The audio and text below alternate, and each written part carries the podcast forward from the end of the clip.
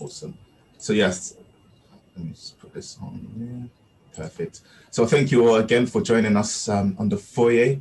Um, I'll be adding people along as we go, so hopefully I don't get this uh, distracted. But thank you, Trevor, for today's uh, sermon. I've, I've read um, John 20 before, and I think there's a lot of interesting things happening mm-hmm. in John 20. But I think just today, those phrases, as Jesus says, um, "As the Father has sent me, I am now sending you," just really kind of hit home for me, and and hopefully for us as a church. So I thought it'd be good just to ask you a few questions, um, and then open up the floor for all of us to kind of um, ask some questions um, as well. So the first question I had for you, Trevor, was: um, Do you think that sometimes as a church we can easily forget that we are called to be part of God's uh, mission. I know you emphasized a lot on, on God's mission as a whole. Yeah. Yeah, thanks, Denzel. I I think we do. And I, I wonder if there is a danger that maybe in many situations the focus has come to be more on on on the church and mm. and less on yeah the, the, the mission of God. I wonder if a lot of churches maybe do feel they're on the back foot, and there are churches worried about their budgets. They're worried about congregations who are aging. They are worried about membership numbers. And is there a danger? I think there is that the, the focus becomes bums and seats. You know, sorry mm. to put it that crudely, but I, I think it is. I hear ministers sometimes or church leaders talk about that language, yeah. and uh, and that's a very different mindset to understanding ourselves to be in relationship with God uh, and, and sent by God. And I mean, the big question has always got to be what are we calling people to be part of? And what are we looking them looking to draw them into? Is it mm. just that we want people to rock up and come to Selsdon Baptist Church because we want the numbers to be okay? Yeah. We want Selsdon Baptist Church to be passed on to the next generation. I mean, I want Selsdon Baptist Church to be passed on to the next generation. I am passionate about that. I want to see this church thrive long into the future. But why we why do we want to see it it, it, it thrive? It, it, it's it's because God loves the world and God wants to draw people back towards Him. Uh, and God is a God who sends, and, and yeah, that's why that's why we do it. Mm. All of this, all that we do is about Him and being part of His purposes. And there is something, isn't there, about being drawn into relationship with Him and into the people He gathers around Him. And from that basis, we go rather than just let's keep the institution going. Absolutely. But, uh, I, I, I find this very challenging. I mean, I, I started off this sermon preparation thinking, oh, this Doubting Thomas. I, I, I need to I need to talk about him and doubt and issues like that. But but I just find myself very taken with the stuff at the start. Uh, I, write mission and sometimes it's like that when you're preaching, isn't it? You feel, you feel yeah. drawn to a particular angle. Absolutely, yeah. yeah. I think that's so helpful that we're reminded of that. And I think just having this God's mission in mind would hopefully shape the way we pray for the world and not just uh, ourselves mm. and the way we interact with the world, where we interact with missionaries around the world, where we support, yeah. uh, pray financially, and so on. So this is uh, big stuff that we need to be reminded of. Uh, and the second question, which was quite an interesting one, when you mentioned um, the emphasis about Jesus breathing um, yeah. on his disciples, which was, quite an interesting part in that passage. Uh, but what do you think Jesus breathing new life uh, into us looks like today? Yeah, gosh, I thought that's yeah. it's quite an interesting question to mull isn't it? Goodness, and, and, and think about. Um, I, I find myself thinking about, about this this morning and and just reflecting on other passages in John's Gospel. And I, I know I quoted from John, other places in John during the sermon. Yeah. But, but, I felt that was important as well. I don't think you can fully make sense of this passage outside the context of the rest of John's Gospel because it's just builds, builds, and builds, doesn't it, to, towards yeah. this. And in John, Jesus says, "You will know the truth, and the truth will set you free." Um, he he he also promises life and life to the full. If you look at John, the Gospel as a whole, it, it's sort of a book of contrasts. So you've got these two worlds operating in John. You've got the world above, and the world above kind of invades the world below because Jesus comes, and the world above is truth and the world above is light. uh, and the world above is is is is life, and that's what Jesus brings. And, and then the world below is lies and darkness and death, if you like, in opposition to the truth and the light and the life. It's almost at the end, then, you've got this new creation moment. So Jesus has come and embodied this. But now he sends his church. It's something about in resurrection power, this new creation has arrived. I just wonder if, if what we're seeing here is him saying, you know, living this new creation, I, I, there is a space now operating in my world where everything works differently, and it's all about this this life to the full, and it's all about light and not darkness, and it's all about truth, and there is forgiveness to be found, and that there's joy to be found. So I think there's something about we receive this new life just when we live in this world and this this this space which is different and in contrast to the world around us. But then there is that's only part of it. It's not just I live a different set of values, it's about the spirit as well. And it is about something that God supernaturally imparts into us so that it is possible to know peace and to know joy and, and to feel hope within us, even if that might not make sense given all the, the circumstances we're facing. I I don't know why the memory came back. I remember reading, sure, a number of us will have read about Richard Wurmbrand, is it? He was the pastor imprisoned by communist regimes. And he said that when he was in his prison cell at night, he would dance.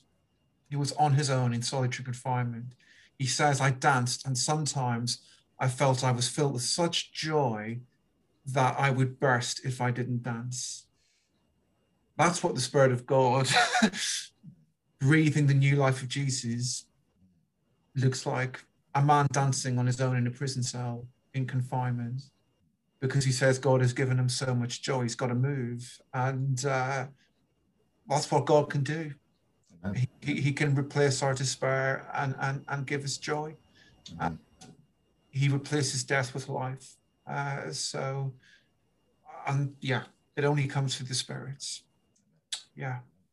Awesome. Thank you for that, Trevor. Mm. Uh, and, and the last question I, um, I had for you, um, just about just kind of struck with what you mentioned about the authority that Jesus uh, gives to his disciples. And we know there's other passages that where Jesus speaks about this as well. But um, how important is it for us as a church to be reminded of the authority Jesus has given us as we seek to be part of God's mission?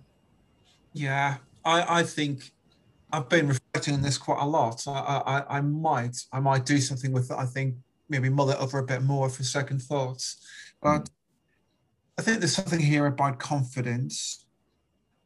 Jesus says, be confident. Where does that confidence comes from? It comes from him. I mean, there is something interestingly in, in these post-resurrection encounters about risen Jesus has an authority, an even greater authority than he has had before. Isn't it interesting? you're preaching on the Great Commission, aren't you, in a couple of weeks, Denzel? The beginning of that Great Commission, he says, all authority in heaven and earth is, is, is given to me. So, so there's something about in his risen power, he, he has an authority and a power that, that, that he's imparting to us.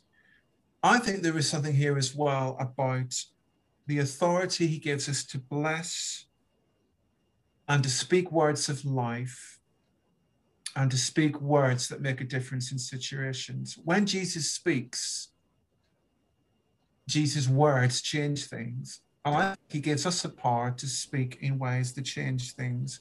I mean, there are some, I was thinking about this this morning, there are some traditions of the church where, where a priest might speak words of, of absolution over someone. And we perhaps bulk of that in our Baptist tradition because that's not an understanding of priesthood that we might have. And we might want to acknowledge that there are sometimes problematic aspects of that, of, of, of giving people a, a power uh, in someone's life that might, we say, take the place of God.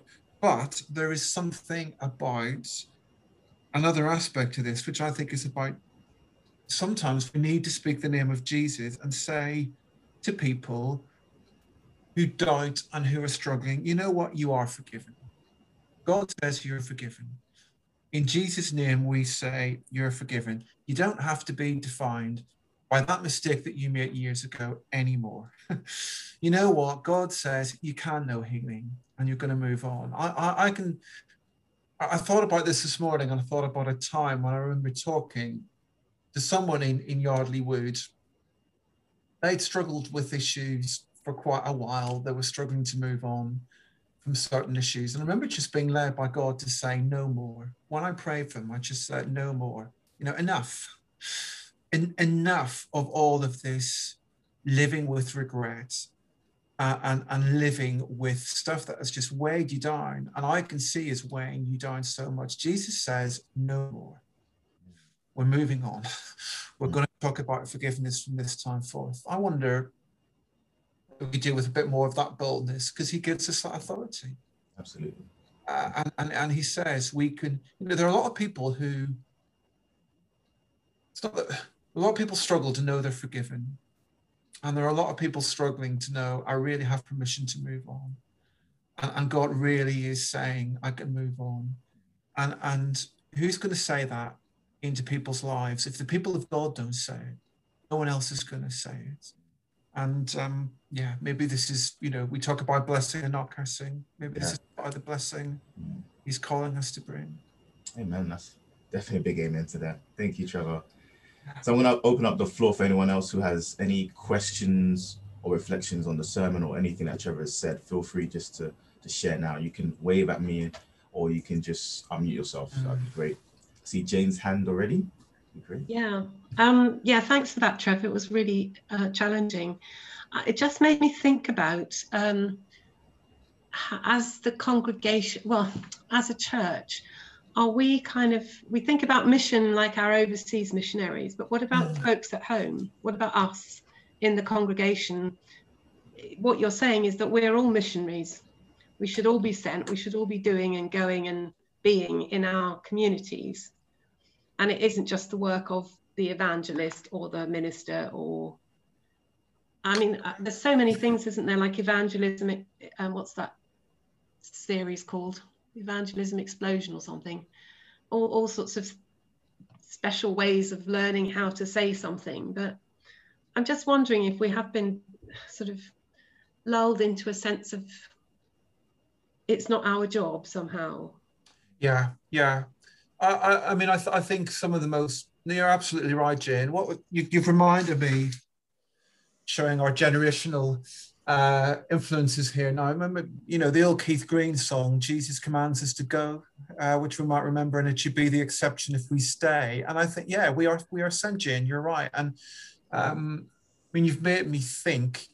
I mean, some of the, the, the, stuff that the London Institute of Contemporary Christianity have done in this area is terrific. They talk about front lines uh, and they use this language of, of, of, of thinking about where is your front line. And yeah, you're right, Jane. So wherever where, where has wherever I am, can I think of that as that is the place to which He has sent me, wherever my mm. day is. So whether that is Waggy Tales and the community of people who I am meeting there, whether that is the choir uh, that I sing in in a particular evening, whether that is uh, you know Christian family concern, whether that is you know thinking about some of the context some of us here serving, uh, or, or, or Canon uh, and the management team meetings there. You, you, you, know, that's the front line. He hasn't called anyone else to be present there for it. He hasn't. He may not have sent anyone else into those contexts, but he sent us. And and it, thinking of those places as our, our mission field, you know, mm. who else is going to speak forgiveness or tell people that forgiveness is possible and new beginnings are possible? So yeah, he sends all of us. Absolutely. Yeah. It will be interesting to know where the church kind of derailed um, from that kind of definition because we see even the early church had this idea that we're kind of all in this together wherever mm. we are. Um, and the, the, ministers or the, the preachers, the people who have those offices were there to equip people so that they can continue to be missionaries, evangelists, and and and people who share the gospel in many different ways. So I think it's definitely something we need to kind of journey as a church together to see our own kind of back onto your sermon in terms of being involved in God's bigger mm. mission is such again and I think the more we understand this the more we see God at work in, in the ways that we work in our communities in our homes in our schools and yeah different places that God is opening for us. So it's definitely a big lesson for us. Uh, but sorry, no more, no more preaching. Anyone else? No, it's great. No, thanks, Denzel. Bring. Oh, Brian. Brian. Brian. Yes, can, can I just say that um, uh, we think of the story of Pilgrim's Progress and we think of the burden falling off Pilgrim at the cross. And I, uh, with the reference about people being burdened and having to break their, I mean, reference to the uh, counselling as well. Mm. Um, it's very relevant uh, on this subject that we draw enough attention to this question of relief of the of the um, uh, of the fact that we can be totally forgiven. Yeah. Uh, and, and I, I, think it doesn't come to the fore nearly enough today. Mm. No, you're right. You're right, Brian. Thank you. And yeah, I mean, G- Jesus spoke, didn't he, in Nazareth about proclaiming release of captives and. Mm. How are people being held captive? I mean, we've we've we've reflected on it, yeah, in the counselling, but it's just a lot of people imprisoned and struggling in, in lots of different ways. And I, I do come back. I mean, I think just think again about that sermon you preached, Paul, a couple of weeks ago on Matthew 10, when he says, raise the dead and cleanse lepers and cast out demons.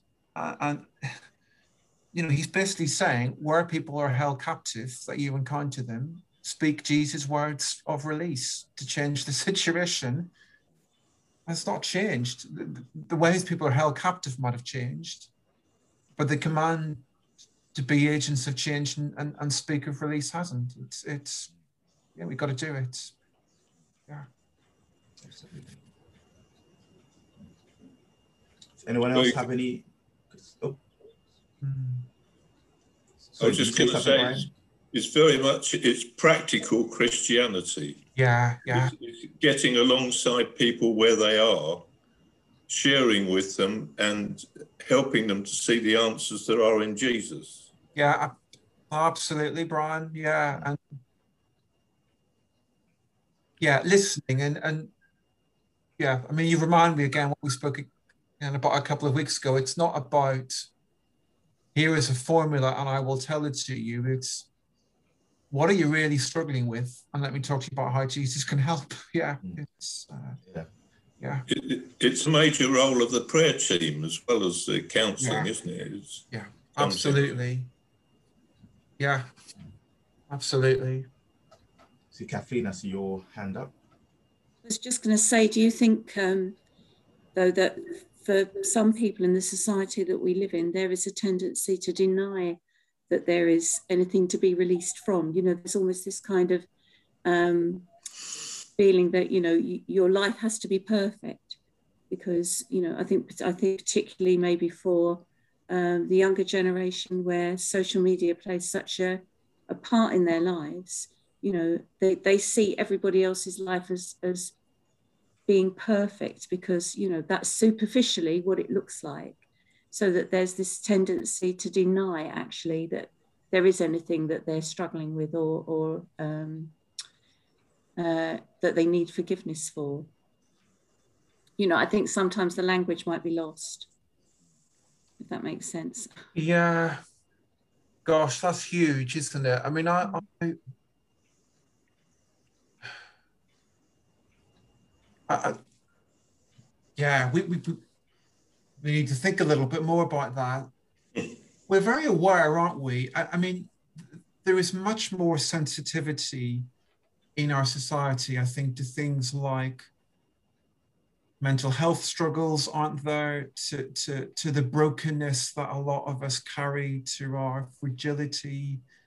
Uh, I mean, it's been fascinating, even when you look at a lot of the reporting around the pandemic, it has focused not just on the, the, the cost of, of, of lives being lost, but the cost of isolation, the, the, the cost of sort of purposelessness of, of, of people. So I, I don't know. We we I think there is a lot more sensitivity and encouragement to explore what's going on in our hearts to be open about struggles and and and you know it's okay not to be okay is something we, we hear spoken of a lot but i'm still not sure are we any nearer being equipped to actually knowing what we do with all of those feelings uh, and where to go to get help. Uh, you know we, we are i still worry that we are distracting ourselves as a way around it and medic over medicating ourselves as a way around it and and yeah probably looking for answers in places that aren't going to bring the ultimate healing which jesus and which the community of jesus people can offer. Um, i just wonder as well whether the language of sin and forgiveness isn't something that just goes over people's heads yeah, I think you're right. I wonder if, yeah, I, I think there is definitely something in that. I wonder whether, I think a lot of people, they feel that they need to be healed. They feel they need to be made whole. I mean, I think people, there's a lot of people might speak of brokenness, but whether sin and shame are categories they recognize, I'm not sure. Yeah. So, how do we communicate God's love and God's wholeness in that context? Is something is there about saying, you know, nothing in my hand I bring simply to my by cross I cling. You, you, you know, there's something about recognizing need and recognizing our emptiness and something only God can fill. Is that the language to begin with, uh, at least for people who might not recognize sin even as a an operating category in, in their life for expressing where they're at? I think it's important to um, think about the language we use. So the kind of mm. Christianese that we use all the time to each other and ex- we expect folk to understand what we're on about. Mm. So we talk to each other about forgiveness and repentance and and that those sorts of words. But I think I was just reading something about a, uh, um, a girlie. You might remember this, Kathleen, who went and took a stall at one of the spiritual fair, you know, the spiritual fairs, mind, body, spirit type of thing. Mm. And, and how enthusiastic people were to come and talk to her. And she made no no kind of big deal about the fact that they were Christian. She was very overt about it, and they were just inundated with people wanting to find out. But they didn't talk, they talked about spirituality and prayer and healing. Mm. So it, I, I, what I'm saying, I guess, is it's important to recognize that we use a language, a particular type of language when we talk about church yeah. and, and Jesus and stuff. So I think it's just being a little bit more aware of picking our words maybe. Yeah. So that folk connect with us really. Yeah. Absolutely. Yeah.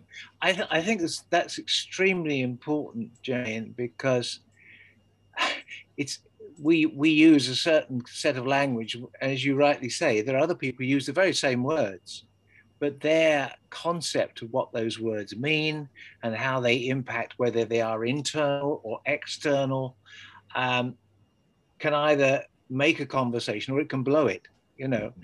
Um, so i think that's that's an important thing. And this whole question of um, brokenness and being shame and in need uh, i think mass of the people that christians seek to share the gospel with uh, are who are, would say that's who I am, that's the way I am. I feel so broken. I have these these issues and so on. Their concept is one that these problems have come to my life externally. They've come to me because of this, and they will blame relatives. They will blame blame their previous employer or, or all sorts of people, neighbors, people who abused them or whatever, uh, when they were children or students and so on.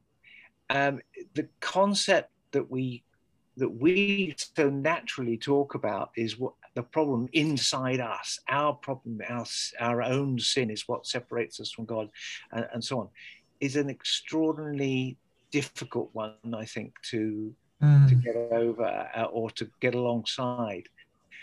Um, and, and that's again with this question of we going back another conversation there was the, about the the social media side because the social media is it's quite corrosive i think for in a lot of people's lives this seeking of uh, acceptability of perfection of reaching um, sort of artificial images artificial positions um, and a lot of the traditional Christian talk just does not seem to fit with that. And it's much more a question of so mission is not so much what we do, but it's what people experience when they do find themselves with us, by whatever mean. It's what's in, it's living. Mission is living something and being something Mm. rather than the kind of speeches or the kind of sermons that we preach. The sermons and, and these things should not contradict, but nonetheless, what will what and this we would find this soon. I would say we found this in, in, in Asia, particularly in other countries, that it's it's not what necessarily what's spoken and might have traditionally been done in the missions world, but it's there's something attractive. There's something which is challenging in the in the life that they see, and that's what stimulates the questions and the concerns, and a sense of saying, it's not that I want to be you, or I don't want to have it or be favored by you. I just want to have what you you've got something that I want. Yeah. Yeah. That's really helpful, Paul. You've reminded me, I remember reading an essay a number of years ago about an American missionary to Japan who, I mean, he kind of says, I, I spent the first while that I was there talking about guilt, and then I realized I wasn't really hitting home to anyone because honor and shame were, were more important categories for people than than a concept of legal guilt, uh, and and and so he, uh, he he learned to talk about Jesus as the one who removes shame, uh, and and dishonor, uh, and I wonder, yeah, do do we need do we need to realize that our culture has changed, yeah, and therefore find different different language and different operating sort of metaphors, yeah, yeah, yeah. Mm. Awesome. I have the last last one. Um, I, th- I think I think that uh, what Trevor said about the question, it's not about us, it's not about the church, it's about the Lord's will, the doing the Lord's work. I thought that was Yeah. so important. Yeah. And we can easily look at other people and see their needs and that type of thing, but we can't expect the Lord to actually work through us unless we're rooted in Him. And our own uh, closeness to the Lord is so important in this because He's the one that will show us the approach that we need in any individual case. Amen. Absolutely. I was about to say that as well. It's like it just shows how important it is to draw on God every day because so many different people are in different places. You know, the language we use is going to be different each day depending on our circumstance, and we need God's help to Mm. kind of. So easy to do our meet, reading in the morning and getting, you know, and prepare for the day. But once we're in that day and we're in our own world, so to speak, quite often we can do things in our own strength because you know we Mm. get carried away as it were. We, we really need to try and draw on God throughout the day, as it were, in Mm. the ways we can, so to speak. Yeah. Mm. Thank you. Definitely. I think it is important, though, to um, as well to be aware, uh, just to be really aware of the society that we're in and how it operates. You know, um, yeah. Big time. Mm. Mm. Awesome. Thank you guys. I think that was a really good uh, discussion. Um, I'll just set up the, the breakout rooms. And I think um, one of the practices I'm trying to uh, do is after a sermon, just going back to the passage and just reflecting over it. Because as God continues to speak to us, because I know sometimes we can hear a sermon and think, yeah, we've got that in the bag, we've got it now sorted. uh, but just journeying through that passage, journeying through that sermon uh, with our home groups and